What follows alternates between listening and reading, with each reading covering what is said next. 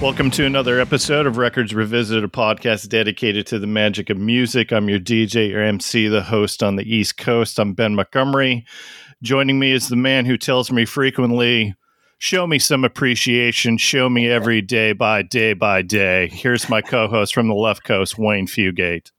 Hola, Ben Hamid.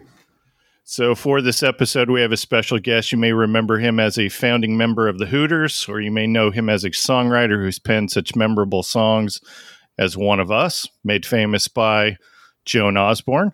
Please welcome to the podcast, Eric Bazilian. Hello, thank you. Nice to be here. Absolutely. Great to have you. So premise of our podcast is fairly simple. We talk about music, but as we do at the beginning of each podcast episode, I ask the all-important question. So let's start with Wayne. What t-shirt are you wearing, Wayne? Well, about the closest thing to prog rock I have is this new Rush t-shirt I got from Hot Topic recently. Okay. All right. And what, is it just the logo? Is it? Yeah, it's the logo from the, in the style of the first album. Okay. How about you, Eric? What t-shirt are you wearing? I am wearing a t-shirt from Hellstone Music, which is a music store here in Stockholm, one of the few great neighborhood stores. The t-shirt says ADHD in the style of the AC/DC t-shirt. So when people see it, they usually go, yeah, AC/DC, man. And I go, no, look again, ADHD, Hellstone Music, Stockholm, Sweden. Very good, very good. And so... It's Saturday afternoon, and I've been busy with a honey-do list, so I'm just wearing an old Seattle Seahawks t-shirt. So nothing even music-related, but I'm missing sports right now, man. Oh, yeah. Yeah. Missing sports. All right. Well, Eric, I have to thank Matt Nathanson for connecting us. So he tweeted at you, told you that he had just been on our podcast and that you needed to come on our podcast as well. So cool. Yeah. That's and cool. You've worked with Matt, correct? I have. You know, we met, I think, a very long time ago. I'm guessing 2002, maybe, that far back. And we wrote a bit together, recorded a bit together. I actually produced the cover he did of Laid for the American Pie 3 soundtrack. Very good. And we really connected. We've stayed in touch. We haven't really managed to cross paths creatively, work-wise, since then. But, you know, we encourage each other. Very good. And I was looking at your bio. I didn't realize that you've penned a ton of songs with artists that everybody knows. I mean, I already brought up the One of Us, which is, wow. I mean, how huge was that song back in the 90s? Yeah, that's that song has had quite a life, you know. It just keeps on going, you know. It showed up in an HBO series a few weeks ago called what's it called? It's about a weed delivery man in New York. I can't keep track of all of them, but they used the song, and it's like, okay, cool. You got to love those placements as well, because that's an extra, extra paycheck for you, right? Yeah, well, there is that too, but I mean, it's just seeing the context in which it's used. In this one, they're singing it in the '90s at a Christian summer camp, like a worship camp, which is like, okay. I think in the first episode of The New Girl, Zooey Deschanel sang it. Okay. Yeah, so it just shows up in the weirdest places, and I think it's awesome. And Prince covered it too. Prince did cover it. The greatest cover of it actually has not been heard. I recorded it with Brad Roberts from the Crash Test Dummies. Oh. Because when I wrote the song, I actually heard his voice in my head. And my original demo of the song, I'm singing like that.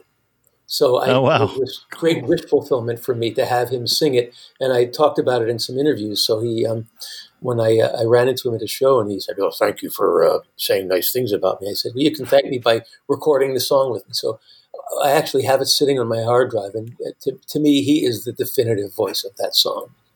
So when are we going to hear that? It's one of those things that's just on my permanent to-do list, like get in touch with Brad and say, hey, can we release this? Right. Got it. Got it. Well, let's see. Let me just jot a couple names down of other people that you've worked with. So Robbie Williams, yep, Ricky Martin, yep, Bon Jovi, Journey, yep. The Scorpions. So Scorpions, how did that happen? You know, their manager got a hold of me, and he also managed a couple of other artists that I knew. And had worked with, but it was just sort of an out of the blue thing. The Scorpions, yeah, why not? And right, and, absolutely. And I really had, you know, I've got this whole like hard rock side to me that has to. I kind of had to put to sleep for a while because that's just not what we do in the Hooters. Although right. We do rock very hard, and when we play it at hard rock festivals, they love us. They see the accordion, the mandolin, they go nuts. Go figure. But, yeah, they flew me over there, and we connected amazingly. I mean, just really, those guys are great. Rudolf and Matthias are great guitar players. Klaus is an amazing singer, great lyricist, great songwriter, and we wrote a bunch of stuff. I got a bunch of songs on their albums now. Yeah. Who's the primary songwriter for them typically? Is it Klaus or is it Rudolf? Well, I think it's Klaus and Rudolf. Rudolf is kind of the riffmeister, and Klaus is really the lyric guy. Yeah, that's cool. So one artist that you've also co-written a ton of songs for, I wish more people knew, and I'm talking about Amanda Marshall. I didn't realize that your fingerprints were all over her second record. I fell in love with her. What was that first record? 96, 95, 96, 97, 96. Yeah, probably. Yeah. I didn't realize until I looked at the credits. I'm like, oh, Eric co-wrote like almost all of these songs. I think every song but one or two. And I produced three or four of the tracks. Yeah. Okay. I produced the singles. I love her. Yeah, that was just an out of the blue thing. Again, an A&R person at her label contacted me out of the blue. I'd heard her. I liked her voice a lot. I wasn't nuts about the first album. It was just kind of generic for my taste. But then she said, "Just meet her. I guarantee you're going to love her." And we just connected, and we're still in touch. And she really, I've worked with some of the greatest voices in the world, and no one is better than her. Yeah. Is it because she's Canadian? Is that the reason why that she's just not connected with the rest of the world? It's because she's Amanda. You know, it's weird. To me, she's just one of the most open, wonderful people. I think she just had a bad run of luck between her management and her label, and it soured her to the whole thing. But you'd have to ask her about that. But, gotcha. She's still making music? She is. She hasn't released any. I call her every few months and say, "Come on! Oh, I'm sending it," and I'm still waiting. But one vocal I recorded with her, I wept when it was finished. It was like, I'm never going to record a vocal this good again in my life. Wow, that's cool. So I was going to ask you a bunch of Hooters related questions. You can. But I just listened to the deep dive episode of Nervous Night that you did with our friend John Lammer of the Hustle Podcast. Yep. And he pretty much asked you every question I had about that great record. Oh, okay. Well, there are actually other great records. And it's funny because because in Europe, they don't know that record. Like, that's what you said. Like they know One Way Home more than they know Nervous Night, which that kind of blew my mind.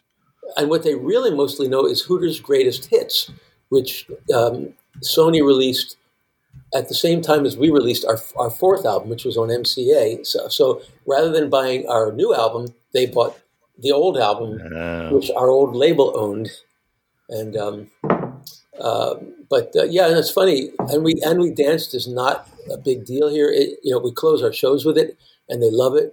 But Johnny B is the one in Europe. Johnny B and 500 Miles and Satellite.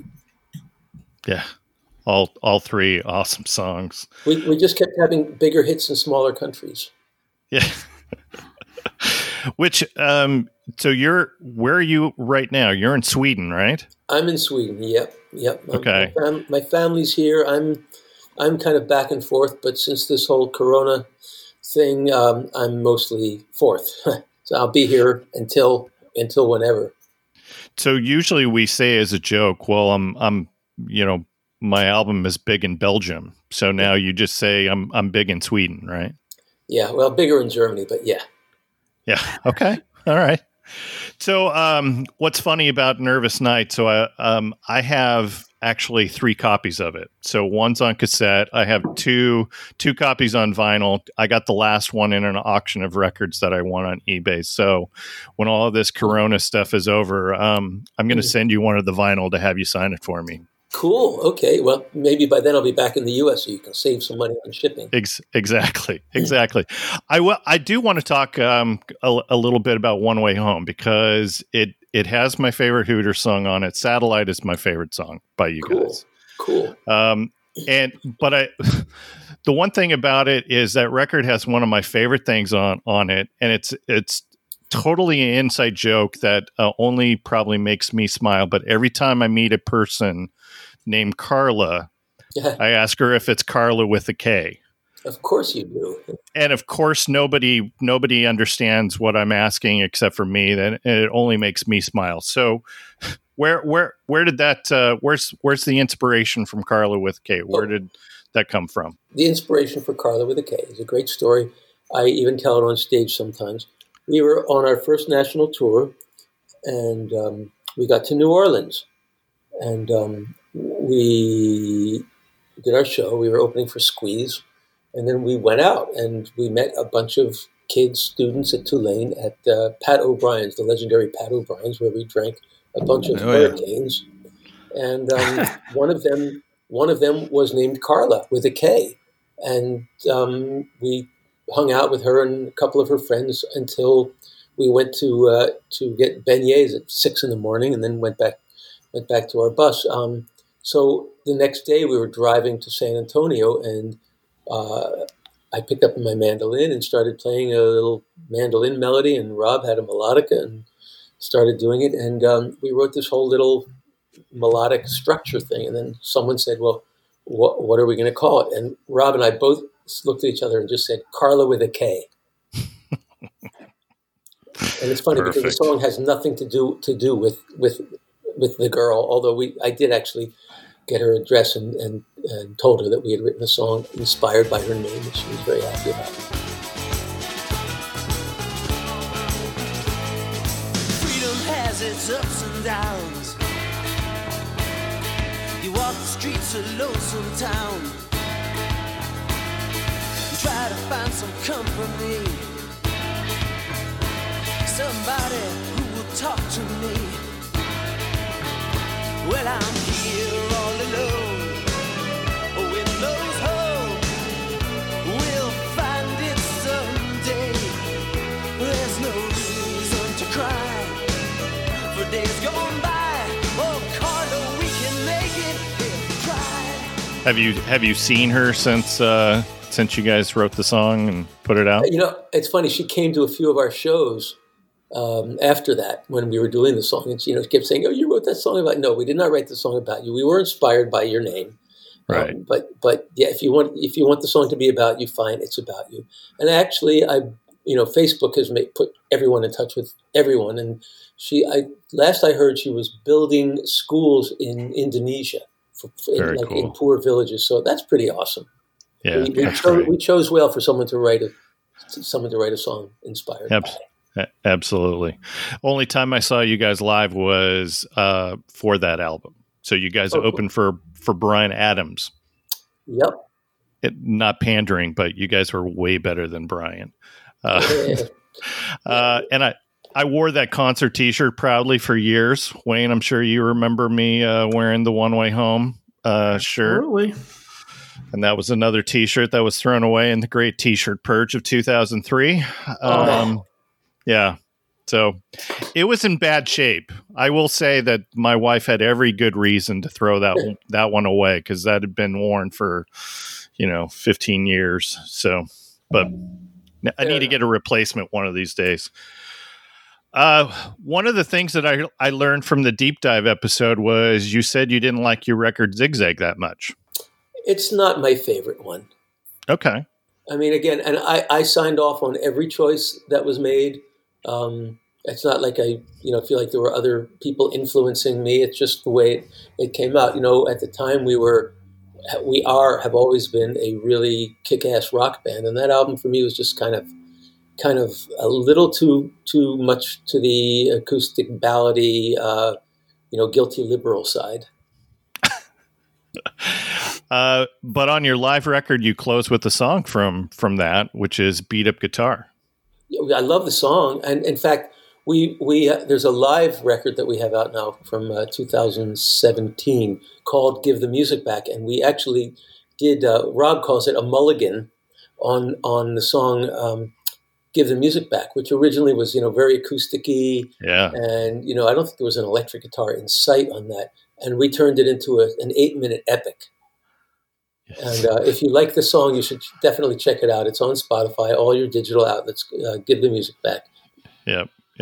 I like the references to Philadelphia and Beat Up Guitar. And one of the best lines in any song is, "Oh, you can't get to heaven on the Frankfurt L because the Frankfurt L goes string to Franklin." Frankfurt. Oh, yeah. Oh, is it Frankfurt? Okay. Frankfurt, yeah. And it's not even Frankfurt, it's Frank Ford. They couldn't even get that right. I don't really know where that song came from. And we probably should have done some research and credited someone. But I think it originally comes from you can't get to heaven on a rocking chair. You can't get to heaven in a rocking chair because a rocking chair won't take you there. And there was a band in Philadelphia called the American Dream that did Frankfurt L. And I always assumed it was just sort of a local Philadelphia folk song. And I'm still friendly with a couple of the guys from the American Dream, and they've never said to me, buddy. So I guess it's okay. Right. I used to, for my last job, I used to fly up to Philly to drive over to my client that was in Camden, New Jersey. So I've done a little Philly sightseeing. So I've got some Philly questions for you. Come on. I know you're not full time in Philly anymore, but my home is there to stay. I was going to say, but I bet the roots are deep. They are so deep, and I've spent my whole life trying to get out of there, and now that I'm not there, I love it. There isn't a whole lot to love about it, but I love it. Right. All right. So here goes. So Pat's, Geno's, or Tony Luke's? None of the above. D'Alessandro's. I was gonna. Okay. See, all of the the locals either say Dinnick's or D'Alessandro's. So you're a D'Alessandro guy. Okay. I grew up around there, but yeah. And for me now, it's Hip City Veg because I've been vegan for 4 years. But okay. Yeah, D'Alessandro's. All right. Explain broccoli rabe to me. Well, when I'm having dinner with my partner in the Hooters, I say, please pass the broccoli, Rob.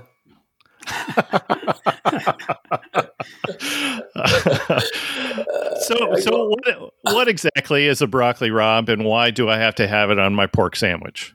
I don't even know what the vegetable is. It's something like, you have broccoli, then there's Chinese broccoli, and then broccoli rabe, which I think is actually broccoli di rape.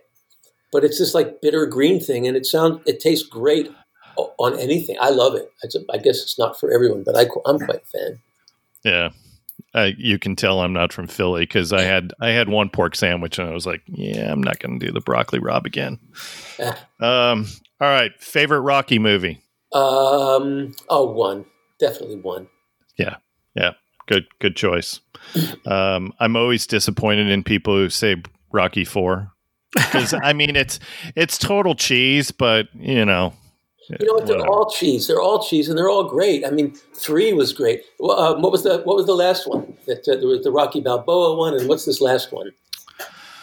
Well, are you talking like the Creed movies, or are you talking Creed movies? Now, the Creed movies are great. It's just great. It's ultimate cheese. Yeah. All right. I want to see if you know this band. So I discovered a Philly band today doing some research on the Billboard Hot 100 in November of 1967. We were trying to find out who was ahead of Aretha Franklin's You Make Me Feel Like a Natural Woman, because it only peaked at number 8. Right. So there was a Philly one-hit wonder band called Soul Survivors that was ahead of her. Do you know Soul Survivors? I actually know them, well, him. There's only one surviving now very well. Yeah. Okay. Yeah, Charlie Ingui, Charlie and Richie were the guys, the brothers. Yeah, I'm still in touch with Charlie. I do shows with him. He's one of the best singers alive still. Very good. And I didn't realize I went and listened to Expressway to Your Heart, and I'm like, oh, these guys are like Sam and Dave. Yep. And then realized they're white. Yeah. They're white, but they're Italian and they're from Philly, which. That counts for a lot in the soul department. And I don't know if you're aware that the song was written by Gamble and Huff. Oh, okay. Yep. Did not know that. Yeah. All right. Favorite Philadelphia Phillies player of all time? Oh, that's a tough one. Wayne, how about you? You got a favorite Schmidt. Phillies? Mike Schmidt? Well, yeah, Mike. Yeah, you know what? I'm gonna go obscure here. Manny Trio. Oh yeah! Wow. Manny Trio made the hit that kept them in the playoffs. Yeah. He was. Sure. I mean, Mike Schmidt got the credit, but Manny Trio. I remember that hit, man, and that was like, that the world just shifted on its axis. Yeah. I have a bunch of bobbleheads in my office here, so I'm looking at my Greg Luzinski bobblehead. Yeah. That's my favorite Philly player of all time. Wayne, any other Philadelphia questions for Eric? No, I think you covered all the good ones. Because I would have said favorite Sixers player of all time, but I think we all know it's Dr. J. Yeah, it's Dr. J, right? Yeah, of course. Yeah. Who else? Yeah. You can't say Iverson. You can't say that. No. I guess you could say Maurice Cheeks, I guess. But no, you got to go Dr. J. Yeah. All right. Let's see. One last question before we talk about the record that you chose. So we ask all of our guests, Toto's Africa, good or bad song? Both. Hey, I no one's ever done that. That's good. No, it's absolutely both, and really, just in terms of song quality, it's great. Musically, it's amazing. Lyrically, okay. So those are the words that came to him, and they sounded good, and everybody liked it. And okay, that's cool. I'll bless the rains down in Africa. Why not? Yeah. And it's funny because during this whole Corona thing. I find myself quoting that song a lot. I say, "Gonna take the time to do the things we never have." Absolutely. Considering that you've written a ton of songs, do you have any songs in your repertoire which you look back and go, "Those lyrics are completely nonsensical, but they worked"? Oh yeah, tons of them. Like which ones? Do I have to? I can give you one. There's one good example. On One Way Home, there's a song called Hard Rockin' Summer. Yeah. Which started its life as, believe it or not, it was like a screamed rap that Rob did on the verses, which was something about teacher said, I got to stay after class. Da, da, da, da, da, da, da. I say that teacher better kiss, and so on and so forth. And we really didn't know what was going to become of it because it didn't sound like a Hooters song, but the hook was amazing. And as we were writing it, we had this studio in kind of a dodgy neighborhood in Philadelphia, and we were blasting the song, and we walked out to get something to eat, and there were these kids outside going, yeah, man, hard rockin' summer, man. That's it. That's a hit, man. So, we had to go down that road, and we were cutting the basic track for it at the Record Plant in New York. And I went into the shop, the maintenance shop where they were, repairing gear. And I heard the Beastie Boys Fight for Your Right to Party on the radio for the first time. And I said, damn it. They scooped us. Mm-hmm. So that was gone. We couldn't, we couldn't do the high energy rap thing. So okay, so now we got to write a song that makes sense around this. And we tried, and we just, we had this great track. And at the end of the day, that's what we sang. Those are the words. I don't know about the cat on the roof and the night to remember. I don't even know what the words are. I don't care. That's one that got away.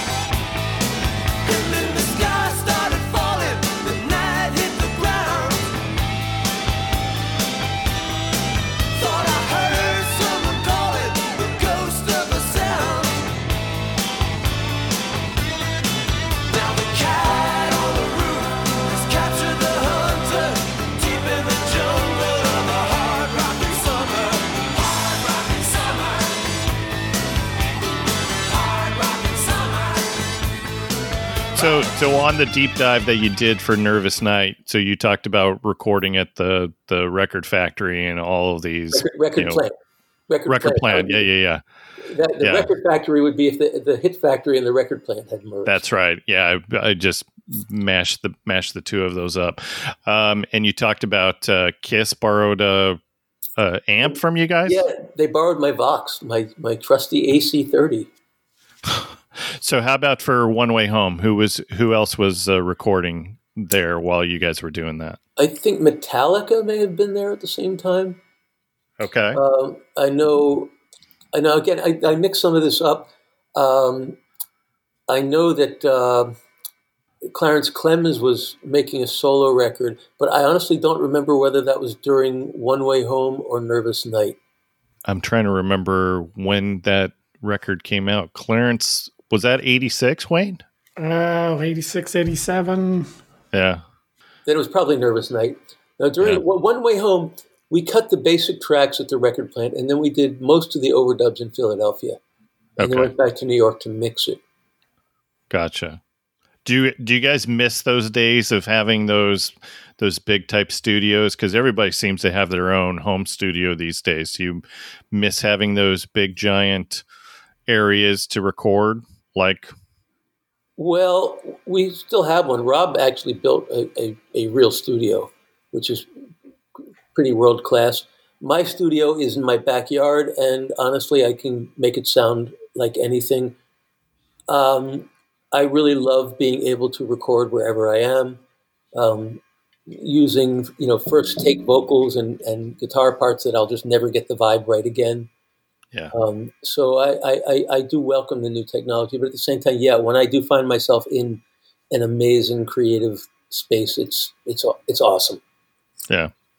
How do you guys do the creative stuff these days? Are you guys just kind of shuffling licks and lyrics back and forth to each other, or do you try and hold yourself up in a studio together? And it's hard to find time. It was even hard to find time when I was living there full time. Our show is kind of our show. We play almost 3 hours now, and we're still not doing a lot of songs that our fans want to do. So sort of the cost benefit of taking the time to write and record a whole album at this point is kind of pointless. I'm not saying it won't happen. It would be amazing if we got struck by, a bolt of lightning and had this amazing creative surge and said, okay, this is the next phase for the Hooters, our act 3, as it were. But we're kind of okay. I mean, I spend more of my time working on new stuff. Yeah. Trying to move ahead and invent another wheel. Do the diehard Hooter fans want new material, or are they cool with hearing beat up guitar for the 40th time live and that kind of deal? They say they want new music, but Stones fans say they want new music, and how many new Stones songs do you hear at a Stones concert? And when is the audience going to get a beer? Right, during a new song. Yeah, exactly. So again, got nothing against it, and if it comes, that'll be great. Yeah. But we still have a great time. You know, we get together, we jam, we toss around ideas. But, you know, like we just put together a live DVD, which even though it was a live recording, it took a lot of our time, a lot of creative energy to get it into shape and mix it and, you know, deal with the editing. And, you know, that's all part of the workflow. Yeah. All right. Well, let's talk about the record you chose to revisit. So tell our listeners which record you chose. I have chosen Grave New World by the Strawbs, released in February of 1972. All right. So I know you and I went back and forth on a couple other records that you thought about, which were even more obscure than Grave New World. So what were some of the other ones that you thought about? Well, the first one was Auto Salvage by a band called Auto Salvage. They put out one record in 1968, and Rolling Stone did an interesting article on them sometime in the aughts, I believe it was, about how they were like the greatest psychedelic band you'd never heard of, and they said that if they had been a San Francisco band and part of that whole scene, they would have been huge, but they were in New York, and you know, whatever reasons, it just didn't happen for them. Yeah. But that album is a total go-to for me. It's from start to finish. It's just brilliant. And I actually got to know the singer-songwriter in the band at the end of his life and do some music with him. And he was just an amazing guy. Because with Grave New World, this has a little dose of psychedelia as well.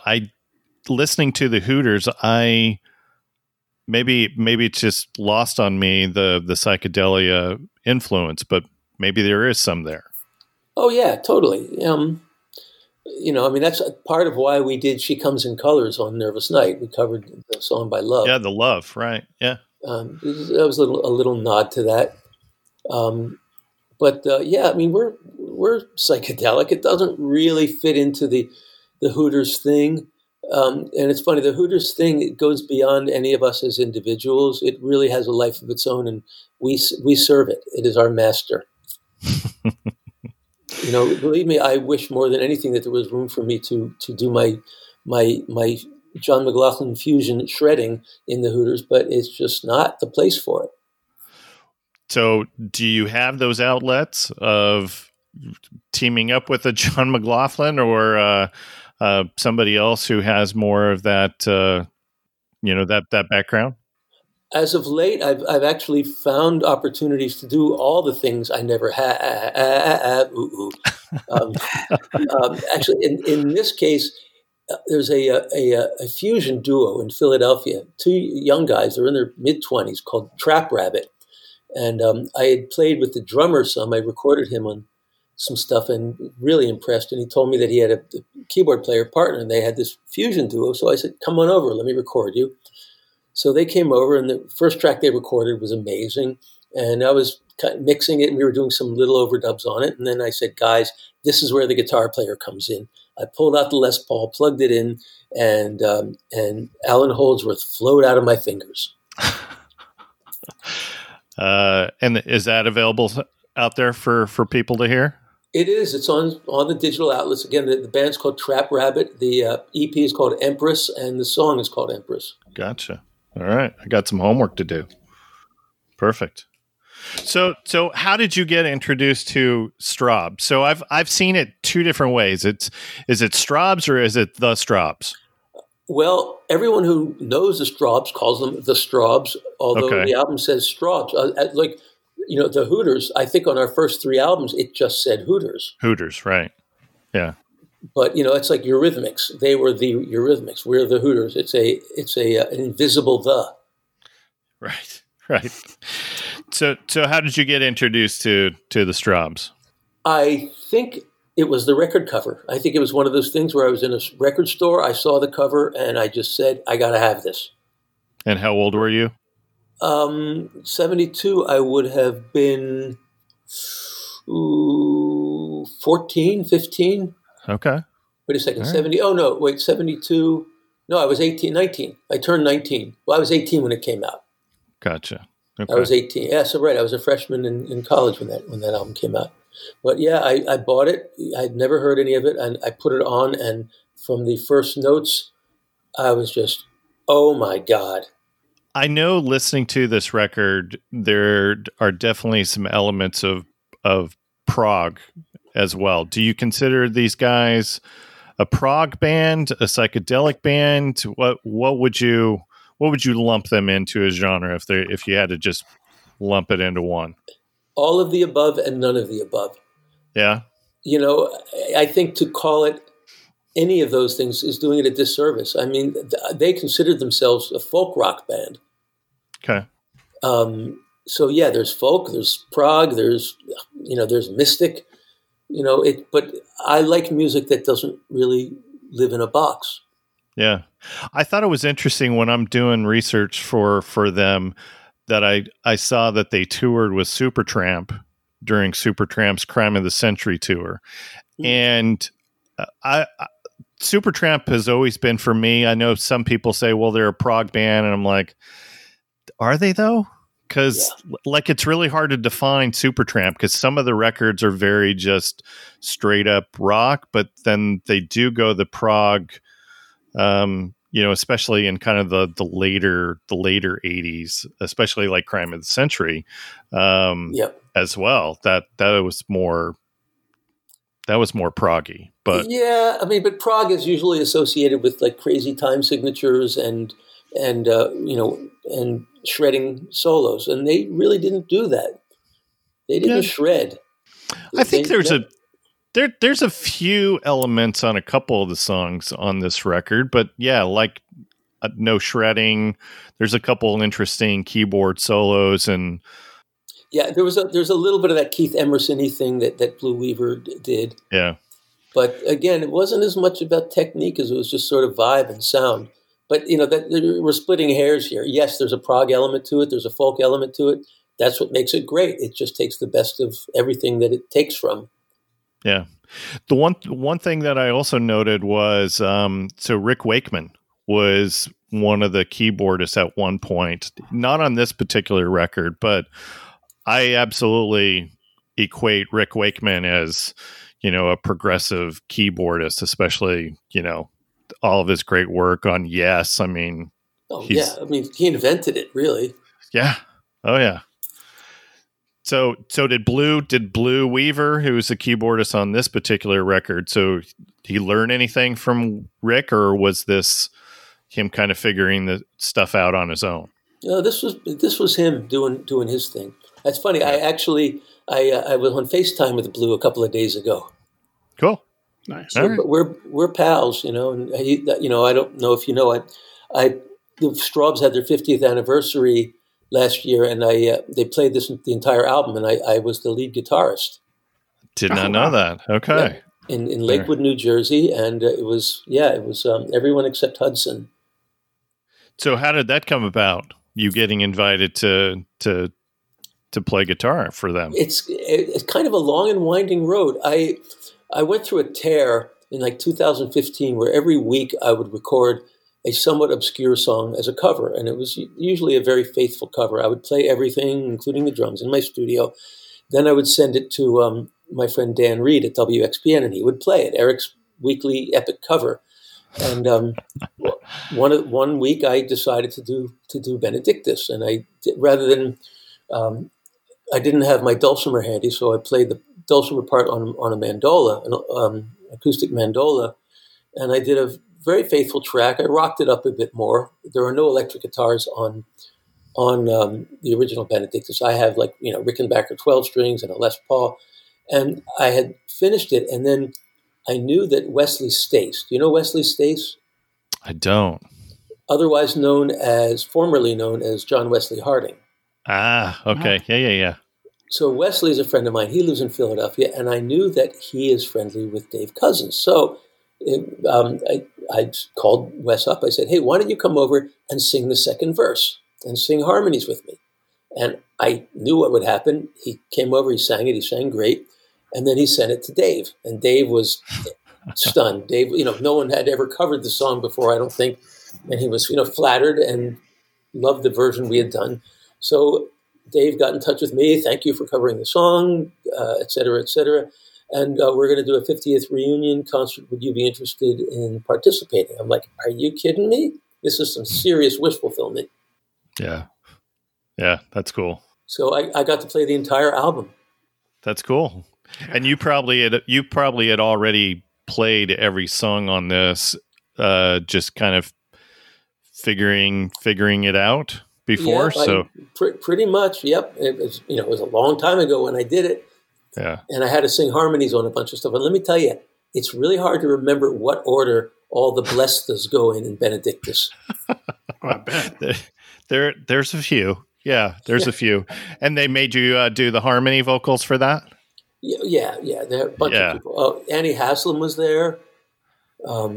Basically, everyone who'd ever been in the Strawbs who was alive was at the show, except Rick Wakeman, who was supposed to come, but he had some health issues. Sandy Denny, obviously, is no longer available. So Annie Haslam was kind of came in her place. And I think Annie had actually sung on some Strawbs stuff as well. Yeah. That was the one other thing that I checked out besides this record. So there is a Sandy Dennis plus Strawbs record that I guess was shelved for a long time and then released like 20 years after they had recorded it. There's some good stuff on there. Yeah, it's a gold mine. They never did anything bad. They did a lot of things that were not commercial. And ironically, I guess Bursting at the Seams was their biggest commercial success. Not my favorite Strawbs album.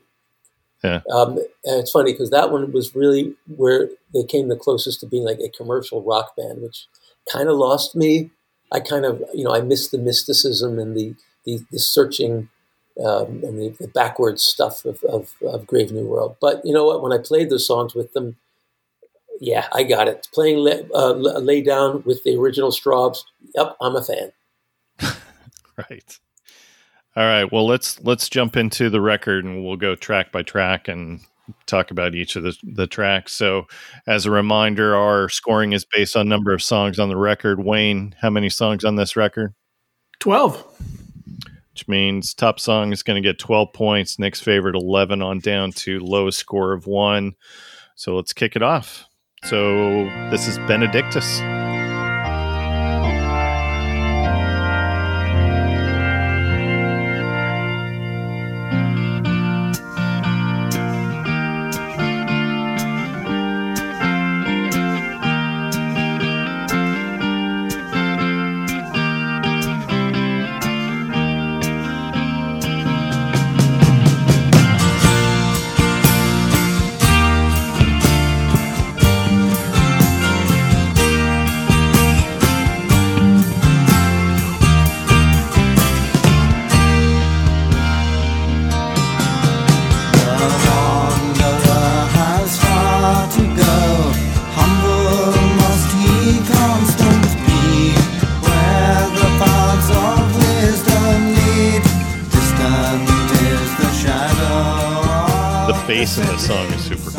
Like the bass in most of these songs are super cool. John Ford is an amazing bass player. He was at the show.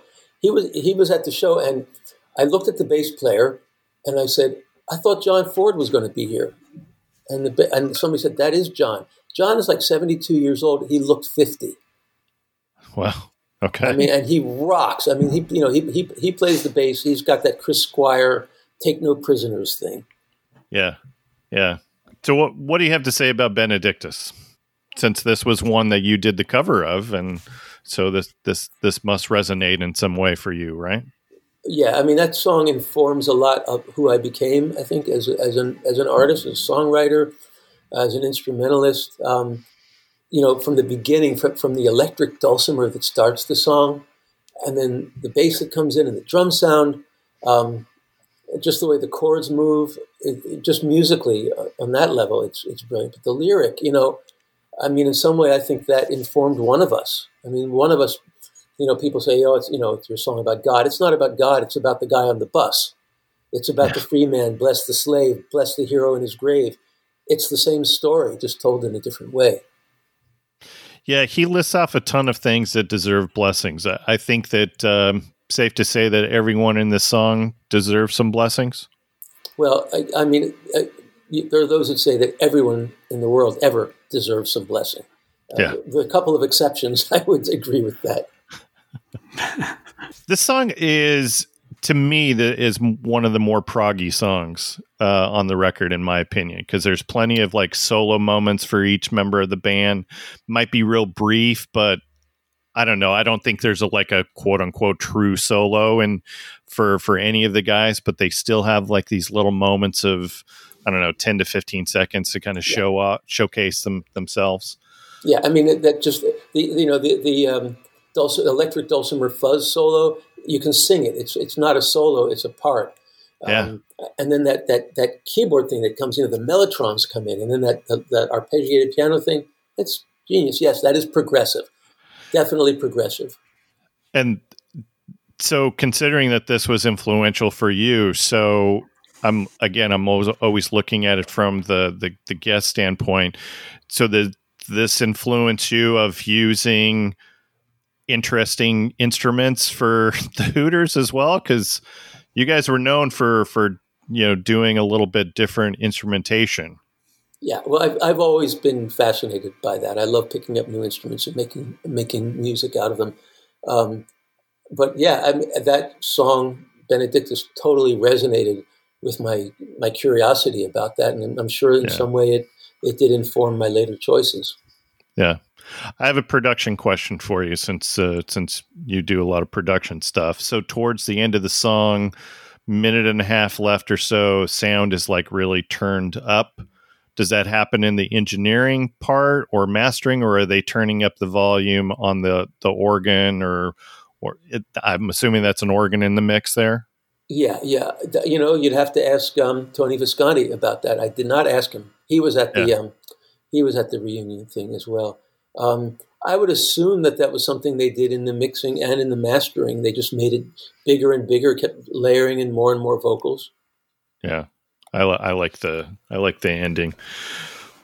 Wayne, I've been monopolizing all the talking. So no, that's fine. I will say this: I had never heard of the Strawbs.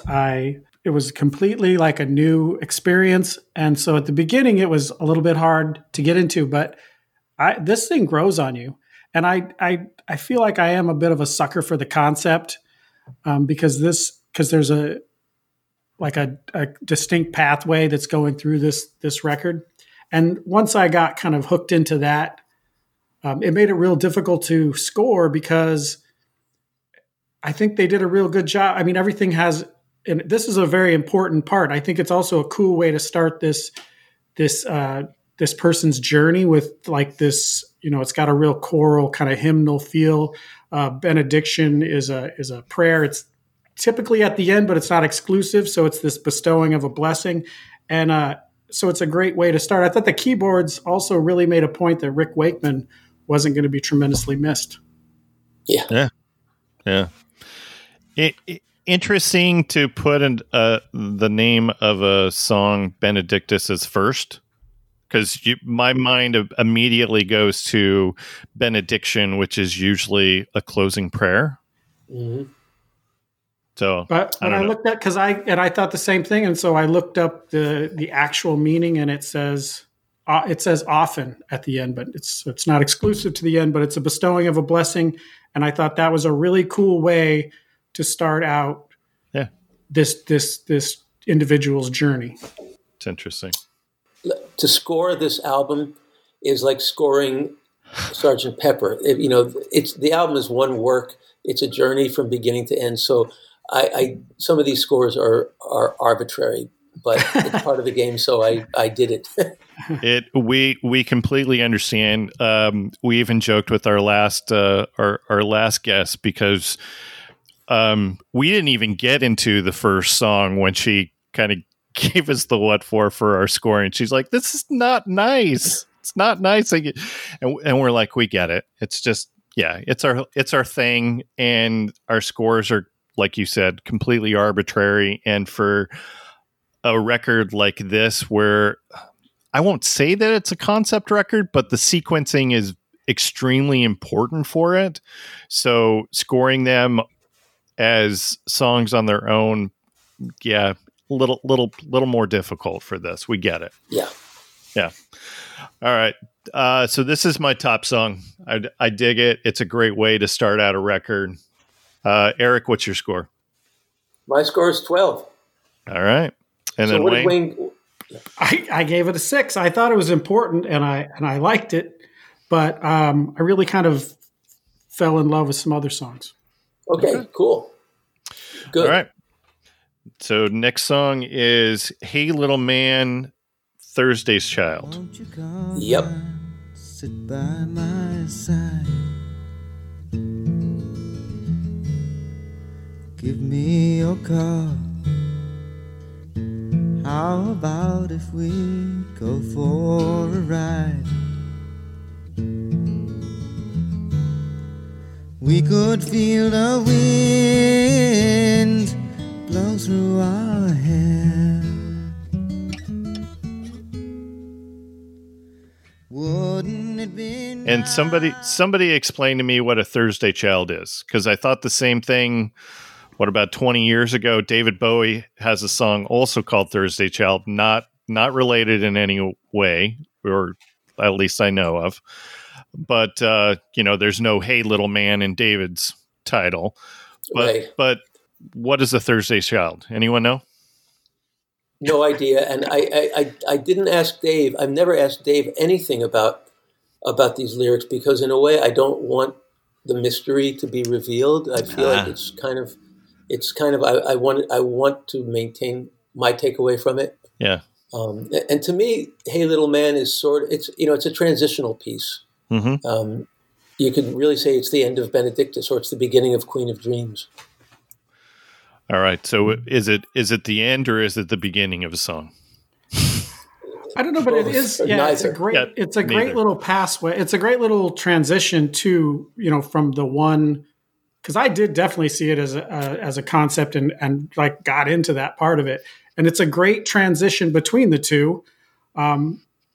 And I love how it's so short. It's home, and in this way, which doesn't happen to me often, I wanted more. I'm a sucker for that Cats in the Cradle stuff, and this really kind of has that kind of feel to it. And it's super simple. Just Dave Cousins' acoustic guitar, and his voice is just perfect for this. Yeah, yeah, yeah. It's funny because around the time this record came out, I was reading a lot of Wilhelm Reich. I don't know if you're familiar with Wilhelm Reich. He was a contemporary of Freud's. Okay. And Wilhelm Reich, he kind of created orgone therapy, orgonomy. Mm. And he was a sort of an enemy of the state. The U.S. government hounded him and ultimately imprisoned him. And he was escaped from Germany. And he had a book called Listen, Little Man, which was this really biting indictment of fascism. And it was... Yeah, it's called "Listen, Little Man," and I've always wondered if "Hey, Little Man" has anything to do with it. And now that I'm thinking of it, I think I'm going to email Dave because it's time to find out. All right, make sure you share with us. Be interested to know that. All right, anything else on Thursday's Child, production wise or sequential wise? His voice is heartbreaking. Yeah. Yes. Yeah. I mean, it's like I feel the little man. I am the little man. If I am the little man, that's the voice I want singing to me. Yeah, yeah. I'll bring that up on a later song of one song that just kind of hit me. All right, Wayne, what you got for a score? 11. Really? Okay. Yeah. All right. Good. And then Eric? 5. Just because there's so many great things on the album, and that's where it landed. Yeah. Yeah, this was my 5 as well. Next song, Queen of Dreams.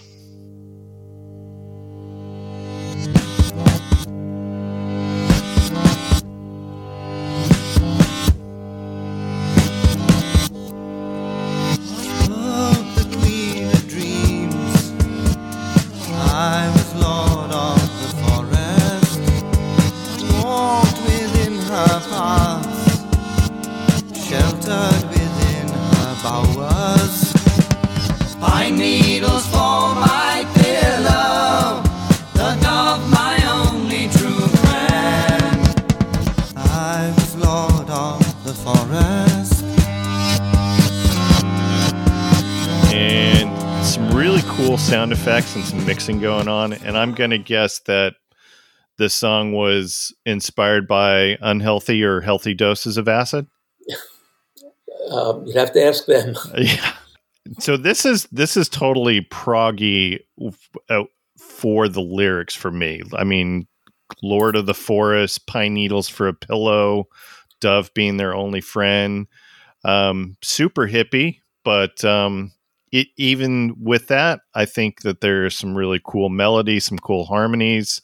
I think my only criticism on this is I think this is the longest song on the record, and I probably would have dug it a little bit more, maybe shaving off 45 seconds of it, because I felt like it went into that, King Crimson type of territory of just a little bit too long for my liking. But my only criticism on this song. Fair enough. What do you guys have on this? I'll go. Okay. It is the proggiest song on the record. The lyric is, to me, was like an old English folk song, like Tam Lin. Mm-hmm. He just kind of took it to another level of weird, but, they always had the, the tree nymphs and forest fairies and, stealing babies and deflowering virgins going on. I love the prog thing. I love the backwards thing in the middle. And then I love that thing in the end. In fact, when we did it live, the bass thing, da da da da da, bump bump. Man, that might have been the high point of the show for me. Yeah, Wayne, what you got on this song? Some of those elements, like in the beginning, where I believe it's an organ, but it almost sounds like when you try to play a record backwards. It's a backwards acoustic guitar. Yeah, and okay. It was distracting for me. Yeah. But I, once again, watching this whole thing kind of unfold, this is like when you're a child and you're playing in the woods and you're at the beach and everything's an adventure and everything's great. And the one line I think that is like most important to that section is that I had no head for heights, but closed my eyes to make the climb. Like, you have no fear when you're a kid. You don't know you're going to fail. You never know anything, but just being a kid and this, the wonder of it all. And every, like say the forest, it may just be the backwoods behind your house, but it's this epic adventure when you're a child. Yeah. Wow. Beautifully put. Yeah, that's true. And then the last line of the song, it's time. Yeah. Time for, this is where, for the real, this is where the adventure begins. Yeah. This is where the adventure begins. Yeah. All right. Let's get some scores. This is my 9. Eric. 11. Okay. And Wayne? Wow, we're on different. I gave it a 3. It's mostly for that backward acoustic guitar. But I did like the ending with the drums. They give the drummer a little bit of a little moment to shine. There you go. Yep. All right. Next song, Heavy Disguise. The people assembled to hear what resembled evangelists say. Some came just to see them for a laugh, others to be free. Fools must pretend to be wise with a faith that we use as a heavy disguise. Tears from the crowd with men crying aloud or just wringing their hands. The love in their hearts at this joining of people from faraway lands. So many questions I could ask, I wanted to be free. Fools must pretend to be wise with the faith that we use as a heavy disguise. And this was a song written by John Ford, the bassist, and which I thought was interesting because I thought that the next song was going to be penned by John, because he's got some really cool bass parts in that, but no, this is his song.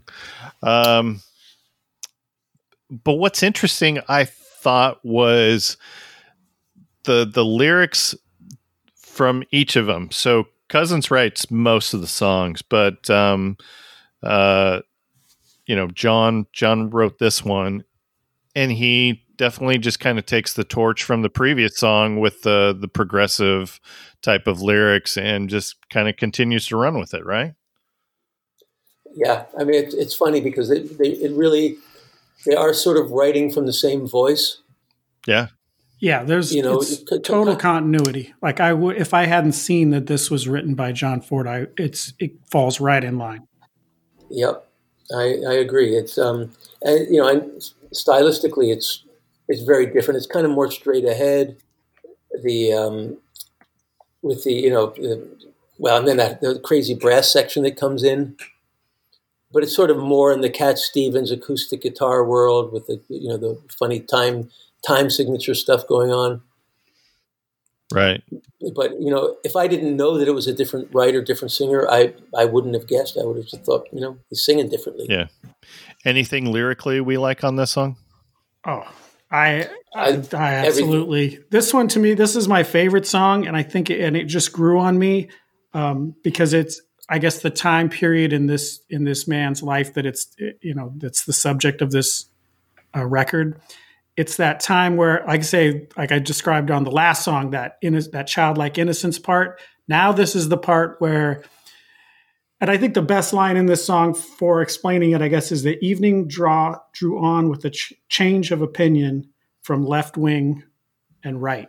So when you're college, young, you're full of angst and rebellion. There's a lot of anti-religious, anti-authority kind of context in the lyrics here, and it's that whole young and liberal and angry and not knowing, you don't know anything but a struggle in a sense. You're young, you're becoming old, and you're not wise at this point at all. I think wisdom is one thing you lack at that age. But that line, that's just a great way to say, I mean, because that kind of happens to us all. I mean, we kind of change from left to right to some degree, less than others, but yeah.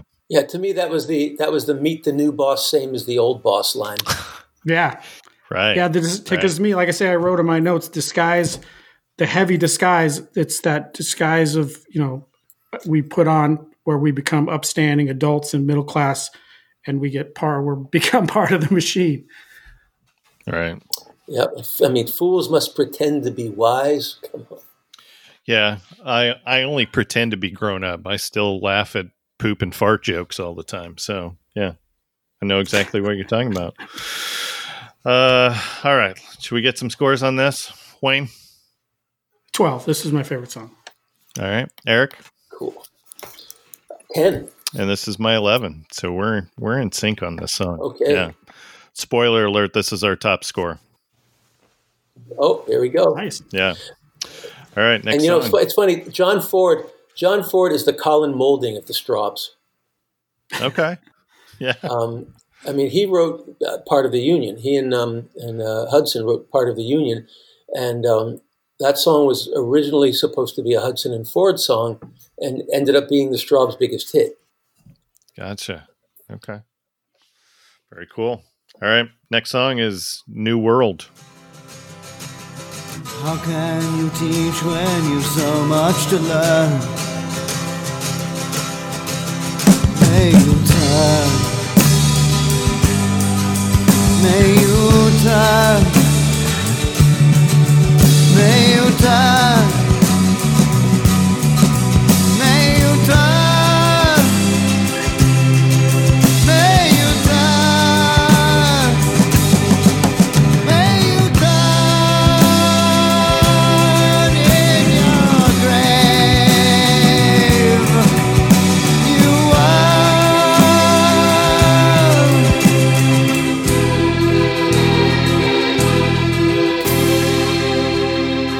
This is going back to Dave Cousins, who wrote this song, which I guess kind of makes sense because he's really front and center on this song, correct? This is really the vocalist song, I think, of any of them, in my opinion. He certainly is the most front and center, full frontal in this song. I mean, it's the only song where he screams. Yeah. He normally has this very soothing Brit thing going on in this song. May you rot. I mean, woo. Okay. Guess I'm going to rut. So I guess my biggest question on this song is the name of the record is Grave New World. And this song is New World. Why did he not throw grave in front of this particular song title? He's just that cool. Yeah. Okay. I mean, because, well, you know, the way the lyric goes is may you rot or may you rest, depending on the verse or the chorus, in your grave, comma, new world. Yeah. Yeah. Okay. So grave is not an adjective. The grave part's at the end of the record. Yeah. Okay. Wayne, what do you got on this? Anything?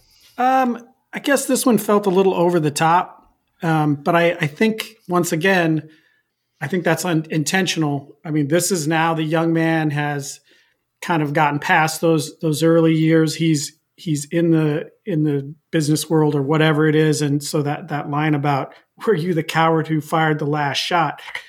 Or the previous line about planning destruction behind the locked door. He's inside now. He's, what did I write down? He's the young man's part of the machine now, and he's sold his soul for comfort. Like he's making some consolations in order to be better off. Okay. Yeah, I could see and that. So that angry, you know, that's coming out in it, I think is, you know, part of that change. Yeah. All right. Yep. Anything else before we get some scores?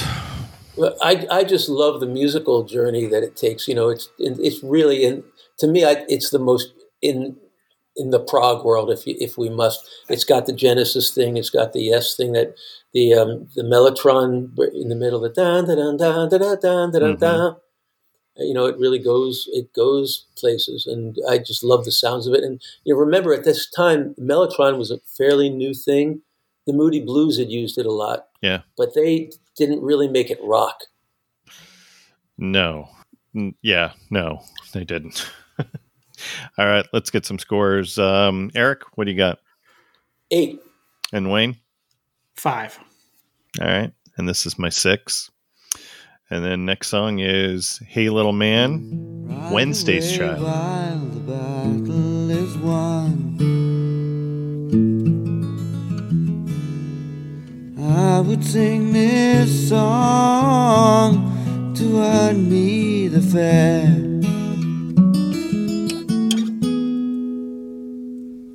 Wouldn't it be nice? For maybe an hour to not have a care.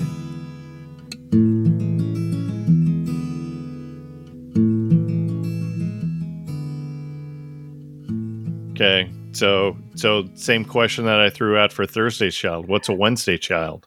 And I didn't, and like I say, I don't know that Thursday's Child, I don't know if the Thursday meant anything in all honesty, but I think it does mean something that Wednesday is before Thursday, because one of the things that, because he's definitely, this is another perfectly placed, it's transitional, it ends side one, but it's he definitely wants to go back to that. Whatever's happened now in his journey, he's now starting to remember a younger time. And I thought the line about his dad offering him a train or a gun was an interesting.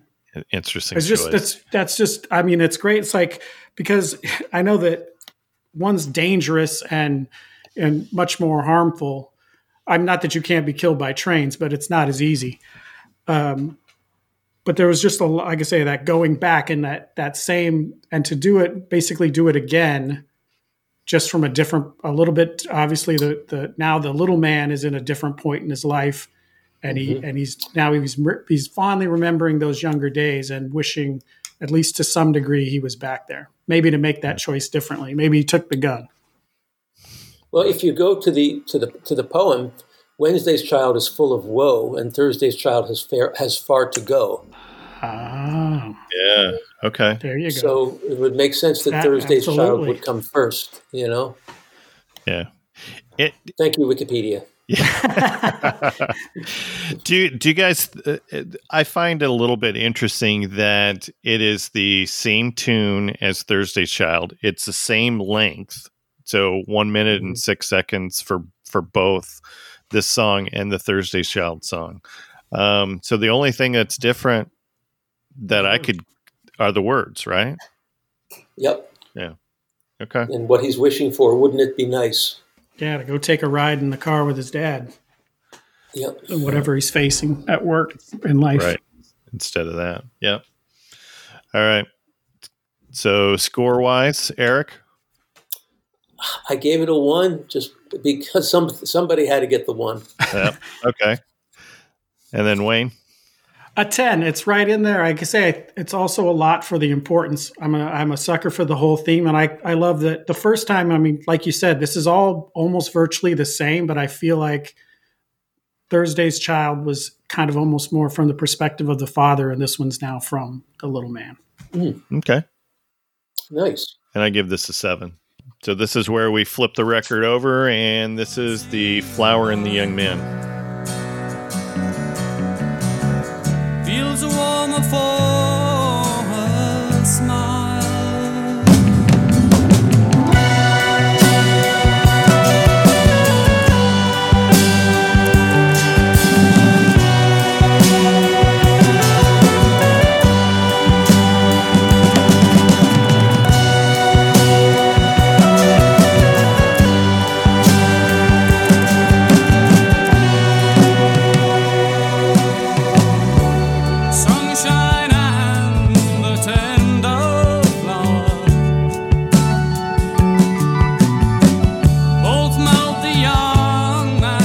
This is where I start apologizing to our listeners because the sound clips that I'm getting for this record are coming off of YouTube, and somebody absolutely just recorded their vinyl, and it's a really crappy version.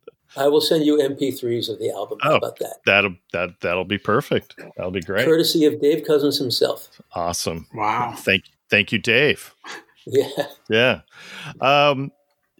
I like this as a opener for the second side. Very Beatlesque opening, or would we consider it more Pet Sounds opening, or both? Yeah, I'd say Fairport Convention. Okay. Yeah, I mean it's a very traditional British, folk hymnal. Throw the Sandy Denny reference in there again. Yeah. Yep. Yeah. Okay. More Mellotron going on in this one. Yep. And what do you guys like? Did you guys like the technique of repeating the beginning, the beginning verse as the ending, only with a little more instrumentation for the ending? Loved it. In fact, that was one of the highlights of the live show with them. I feel bad about my score because. Somebody needed to get a 3, and I feel bad about my score. I agree. I feel bad. I gave it a 4, and it was tough because I think this is another important. It's just everything's so important, like in this whole grander scheme that I felt bad when the lower scores came. But this one, this is more like some success in his personal life, and I mean, there's some lines in here that are clearly about finding love and. Whether it be starting a family or whatever, buying a house, he's now he's having some success in his personal life. It feels like he's happy, and growing older doesn't seem like a bad thing at this point. Okay. Yeah, I can see that. Yeah. Well, I gave it a 3. So Ben, you don't have to feel bad. I mean, I love the song, but not everybody can be president. No. Well, actually, well, turns out anyone can. Yeah. Yeah, we won't go there. Wayne, what was your score? 4. Okay. Next song is Tomorrow.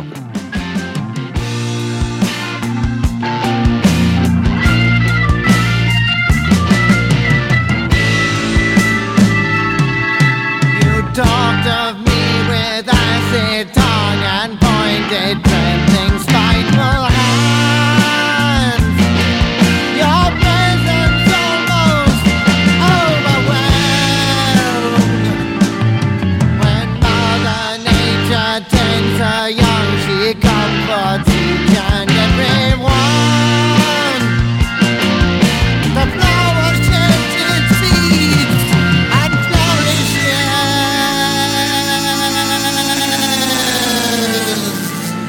looking at the credits for this, so you got everybody on credits for this. That actually, to me, I found that interesting because I did read something about this is at least inspired by Rick Wakeman's leaving, and there was obviously some bitterness on Dave Cousins' part, and so I thought that it was interesting that this is the one song credited to the whole band. And it's interesting because I feel like the organ and keyboard takes way too much center stage for me in this song, which is why this is one of my least favorite songs on the record. Yeah, songs all over the place, right? It is, yeah. But at one point it was my favorite song because I think I gravitated towards that. He's angry. I mean, it's clear. He's not sugarcoating it. He's upset. And I think even the very first lines of it, you talked to me with acid tongue, you pointed trembling, spiteful hands, your presence almost overwhelmed. Like if it's maybe an inspiration of that event, but he's upset and he's going to get it out right now. Yep. I love the bombast of it. You know, the way the whole thing works together. In fact, that was one of the highlights of the show. Really, real wish fulfillment, getting to play that guitar riff, that, you know, that big legato thing with the nasty bend at the end. Yeah. And then that da da da da da da da da. You know, and then John Ford's bass thing. Da da da da da da da da. It's like Blue Oyster Cult. Yes. Yeah, I got a real Deep Purple feel towards the end. Cool. Yep. Yeah, I can see that as well. Actually, there's a lot of Deep Purple in here. The good part. Yeah, there's some Deep Purple that's good. Yeah. Yeah. And I'm gonna feel bad for my score, but the instrumentation of the keyboards took over way too much for me. So this is my 2, Wayne. Ooh. This is a 9. I can say at one time it was my highest score. But I definitely, I liked it musically, and it did, especially towards the end when they're all kind of going together, and it has that much more 70s hard rock, you know, more conventional 70s hard rock feel to it. I enjoyed that, but I do also love this part of the story because now the guy's got some professional success, and there were some lines in here about, and now I walk a mile high, my shoulders in the clouds. He's running the world as it would be, you know, definitely. And so there's some swagger in it amongst all of the vitriol. Yeah. Eric, what's your score? 7. All right. 7, respectable. Yeah. Leads us to On Growing Older. Glistening jewels as the heron stood gracefully still. It seemed I looked without seeing. I failed to grasp what I saw, for all of nature's beautiful gifts I blissfully chose to ignore.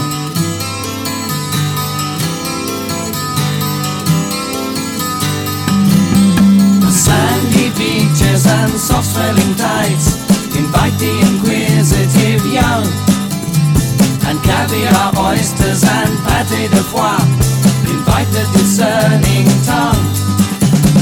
So comes the desire to be lost a while in the depths of the forest. This is, I thought was interesting. So this song is only 1 minute and 56 seconds, yet has more lyrics than most of the songs that are like over 4 minutes long or longer.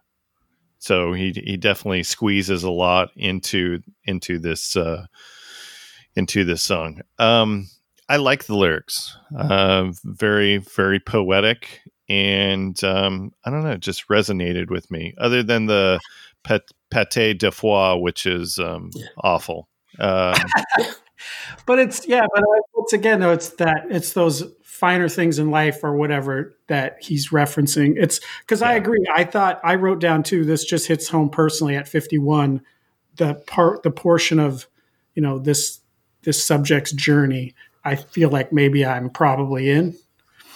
So it had, and I like the way they had there were some of those lines in there about the forest glade and everything that kind of throw back to Queen of Dreams. Oh yeah. I didn't even think about that. But at 1:56, it was quick and to the point. I mean, And that the last couple lines, to achieve all the things that I should have achieved with idleness led me astray, and being aware of what I have missed, I'm extending my use of the day. Like, you're starting to see that you wasted time doing some things that weren't as important. And now it's like, the piper's got to be paid coming up in the near future. Yeah. The waste of your youth, right? Yep. As he says. Wow. Yeah. I don't even know what to say. Let's all take a deep. We can all take a breath now. Yeah. Yeah. Yeah. Cause we're all in that, we're on the downside of our youth. Yeah. I'm way past the downside line. Eric, you got anything on this? I love it. I love everything on the album. And I got to say that, Wayne, it makes me feel really bad about the score I gave it, because when you just look at the lyric, it's exquisite. Yeah. But, it's at 156, it's kind of a throwaway, but it's a very significant throwaway. Yeah, I agree. All right. Eric, what's your score? I gave it a 2. Okay. Wayne? Not good to dance to. 8. And this is my 10. Woo, yeah. Yeah. Like I said, it hit home. I liked it. All right. Next song. Ah Me, Ah My. But I can't go back. Those days have gone. I'm only reminiscing. Ah me. Things aren't what they used to be. Ah my. In days gone by. Just take a look at these photographs I took of baby and you. They're rather brown, but you still can see the love come shining through. But a photograph's no substitute. I'd rather have the real thing. Ah me. Things aren't what they used to be. Ah, my, in days gone by. I've got a pile of old clothes upstairs that have come in style again. I know. And Eric, you like the song way more than Wayne and I, so I'm going to let you explain, and then maybe we'll do counterpoint. I probably like it more than anyone, because I wanted to like it more than anyone. No, but I remember hearing it for the first time, and it made me feel so good. And, I'd like to live on a farm again, like I did for part of the war. And just thinking about that generation, which is kind of between my parents' generation and mine. My father was born in 1928. So, now, he might have lived on a farm for part of the war, but just that picture of English life and the and again the wind instruments. It was just such a funny bit of nostalgia, and it reminded me of the Bee Gees' first album, Craze Fittenkirk Royal Academy of Arts, which is another one of my favorite albums, and an album I also considered for this. Okay. And ironic that Blue Weaver was in both. I have never listened to that record, so that's a recommendation. Oh my God! The first time I heard that album. I'm straying from this off topic here, but I was in Jerry's Records in Philadelphia, and it came out, I'm thinking 67, 68, and I heard the record over the stereo in the store, and I said, "When did the Beatles put out a new record?" And I'd heard New York Mining Disaster, which I thought was okay. It was just kind of like an okay pop song, but the album is brilliant. It's a total prog. Genius album. It's all over the place, and definitely worth your time. Gotcha. All right. Homework. All right. Wayne, what do you got on this song? It was too cartoony. Felt like a Monty Python song to me. Yeah, kind of. That's what I liked about it. But once again, looking at the lines, this one was my least favorite, but it was all for the music, because I think, once again, it's important to the whole story, and some of the lines are just great. All the reminiscing. He's now maybe retired. He's older, but he's now looking back at these things, and like photographs I took of the baby, and there are no substitute. Yeah. So there's this is definitely a different and less cheerful time in life. But the cartoony music was ultimately the demise. Yeah, it was distracting for me as well. So I'm assuming your this is lowest score for you as well. Yes. Yeah. And Eric? I'm a 9. Okay. Just shows our different ways of looking at this record. Definitely. It's funny because there are other songs that have more of the things that I generally love in a song, but that's one of the songs I remembered the most. You know, that's one of those records that took a long time to come out on CD, and my vinyl was buried and I hadn't heard it in years, and that was one of the song I remembered second after Benedictus. Yeah.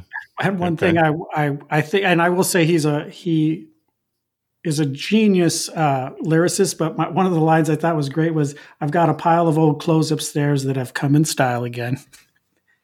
Yep. They're so old, they're vintage. They came back. And again, this is Tony Hooper. This is his one song on the album. Oh, that's right. Yeah, I didn't even talk about the songwriting credits on this. But just the fact that they had this sort of unity of vision between them. Oh, absolutely. You know, God knows what. It's just amazing. You know, it's like a Beatles record, an Eagles record. Yeah. All right. Next song is... So Ben, are you a 1? I'm a 1.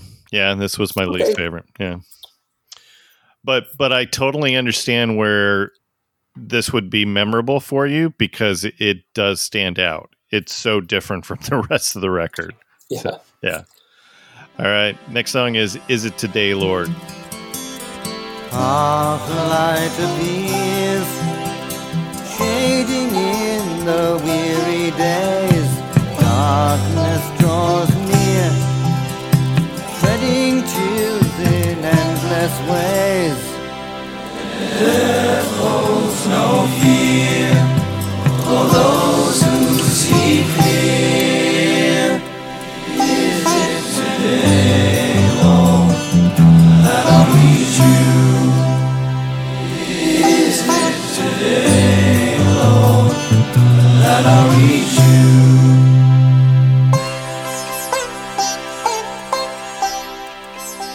And another song that was probably heavily influenced by acid as well. Has that whole Ravi Shankar feel throughout, right? Yeah, it does. But I really am uncomfortable with the fact that people associate Indian music with drugs. I mean, it got a bad rap because, you know, Indian musicians, as far as I know, weren't really dropping acid. They just played like that naturally. Right. Well, I guess you can thank the George Harrison and all of that for that association, right? I wouldn't even put it on them. I would put it on all their sycophants and followers who made it that, because, you know, the Beatles were not really, I mean, yeah, they admitted to dropping acid a few times, but that was never really their thing. Yeah. Yeah. So my question is, what came first, this song or Cat Stevens? Do we want to go to Wiki? I don't know. Yeah, I probably should have done that. I'm guessing Cat Stevens. Yeah. So my question is, do you guys think that this song is written from a perspective of somebody that has faith or somebody that is wrestling with trying to find faith?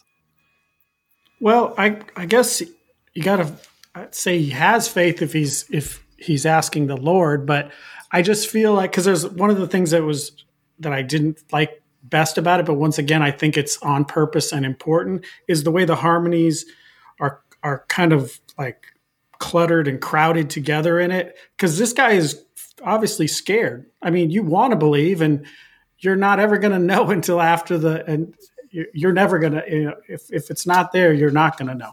So, but there's this fear in it. And this is one of the ones where there's a lot of 1.5 minute songs, kind of transition pieces. And I thought this one could have been done more like that. It got, maybe went on too long, but that fear of, is it today? I mean, I guess someday I'll know, but that waking up and wondering if today is the day has got to be terrifying. Yeah. Terrifying or comforting in some way. I think he's sort of straddling that line of fear and comfort. Oh, yeah. You know, and the fact that he uses the word Lord, you know, the whole saying, there are no atheists in foxholes. Right. Or retirement. You know, listen, I've used I've told a lot of Bible stories in my songs, and I'm not a religious guy. Yeah. But it's, you know, but oh Lord, sure feels good to say. And like Dylan said, you're going to serve somebody. Yep. Yeah. In fact, I was going to throw it over to you, Eric. You just kind of answer that. I'm like, you guys have a ton of songs that are from a spiritual perspective. So are you coming from it with somebody who has faith, or somebody who's wrestling with faith, or from a different slant? That's a big question. And I know. Okay, my pat answer. You'll hear this on every podcast I've done, but this is as close as I can come to an explanation. The fact that I don't believe in God doesn't mean I love her any less. Right. Yeah. Yeah. Shall we get some scores? Let's go. Okay. All right, Wayne. 2. Eric. 6. This is my 4. Okay. All right, and now we're at the journey's end. Literally, we're at the journey's end. Here we go. The crossways meet. There's but one road to the journey's end. The wanderer bent with his heavy load is waiting for a friend. The sun sinks slowly behind the hill. The dead leaves lie where the wind has blown. Likewise, he who has traveled far must find his way alone.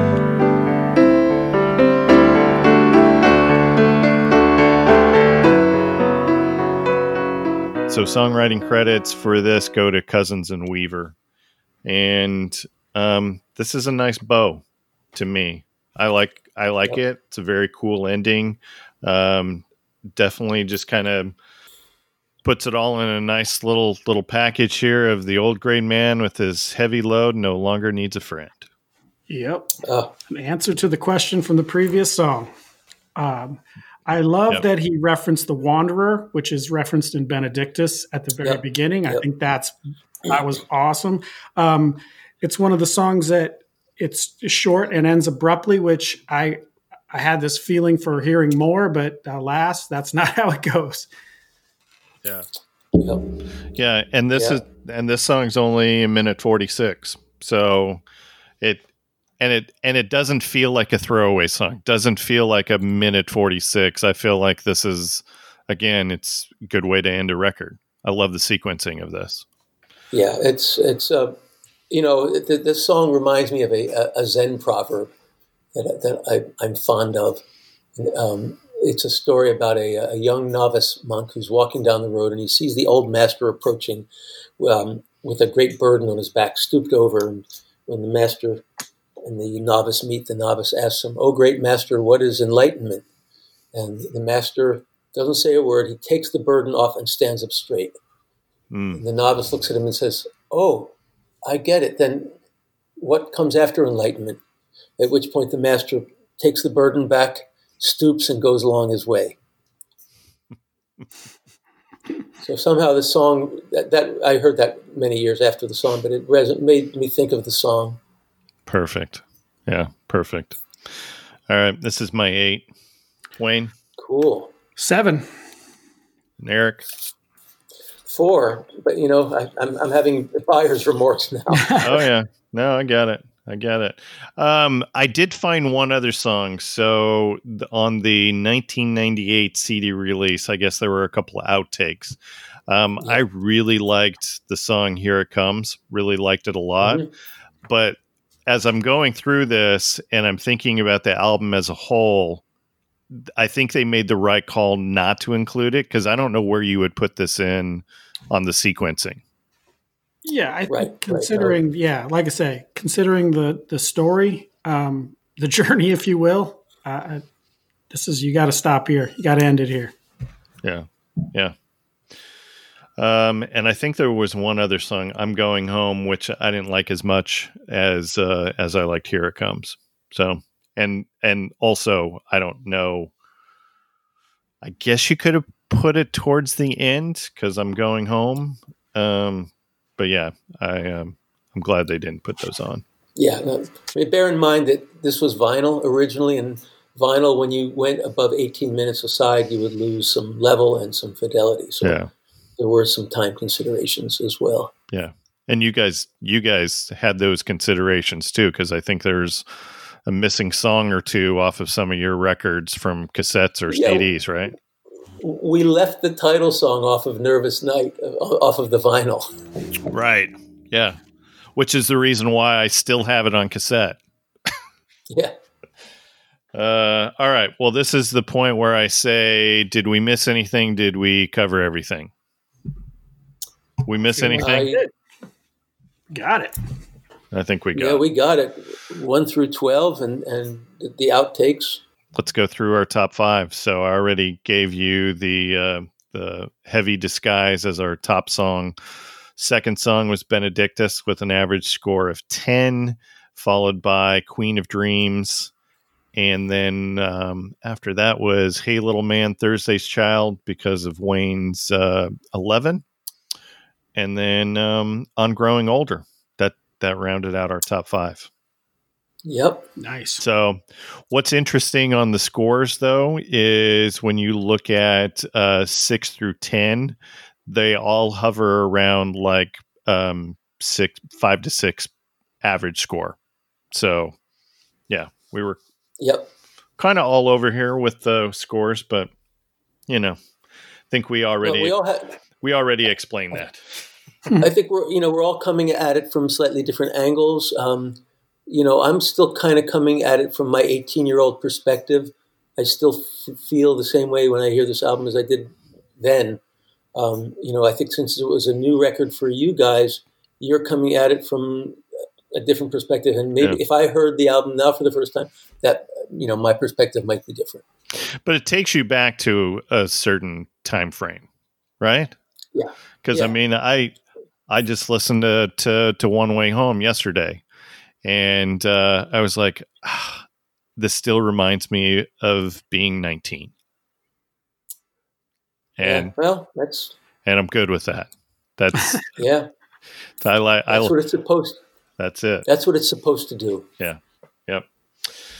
Well, Eric, this has been fun. Yes, this was great. Really fun. Yeah. Really fun. So to remind our listeners where they can find all the happenings of Eric Bazilian. Well, there's a Facebook page, and then there's my private Facebook, but I'm up at 5,000 friends. There's at Eric Bazilian on Instagram and Twitter. And I am actually rebooting my website, which I haven't looked at since 2013, but that's just going to be a landing pad for my socials. Gotcha. All right.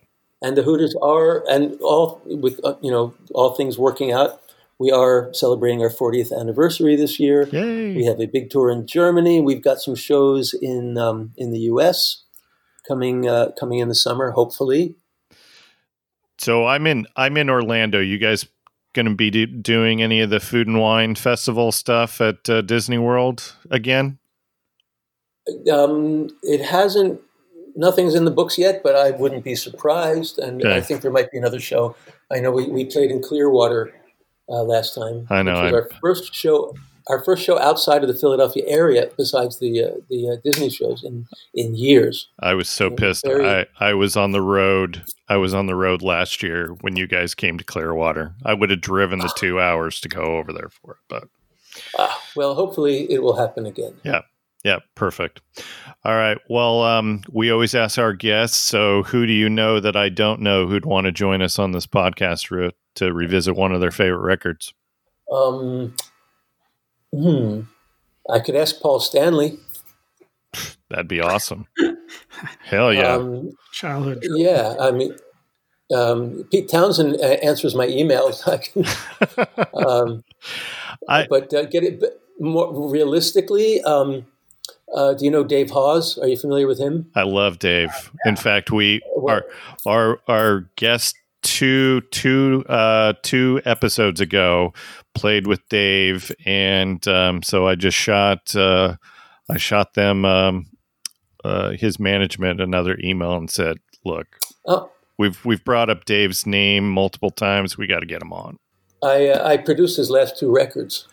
Such a good record. Fermi and Philly. Yeah, we did them at my studio. I played most of the guitars on those records. Oh, my gosh. Fantastic. All right. I love Saboteur. So yeah. Dave's great. We have a great history to get. I was connected with him via Helen Light at WXPN, who sent me an email and said, there's this artist from Philadelphia. He lives in California now, but he really wants to get in touch with you. Of course, I said. So he sends me this email. When he was 9 years old, his uncle took him to his first concert, which was the Hooters at the Tower Theater. And that was his Beatles on Ed Sullivan moment. Gotcha. So would you come down and play a couple songs with us when we play in Philadelphia? I'm like, are you kidding me? Yeah. And I loved him, his brother, and ended up doing a bunch of records with him. That is awesome. All right, well, put in the good word for us as well. That I can definitely do. Perfect. All right. So as a reminder for all of our listeners, you can find all of our happenings on our Facebook page for the Records Revisited podcast. We're on Instagram. We're on Twitter @PodcastRecords. And of course, you can find all of our old episodes on all of the major platforms, Apple Podcasts, CastBox, Stitcher, iHeartMedia, Spotify. And you can also go to recordsrevisitedpodcast.com, check out all of our happenings as well. So thanks for listening. Please go support the arts. This is where I would tell you to go to a live show, but there aren't any live shows. So check your favorite artists out on the old internet. I'm sure they're doing some live stuff. So go check them out. Buy a t-shirt of the band. Definitely buy a record. We are Records Revisited, and we are out.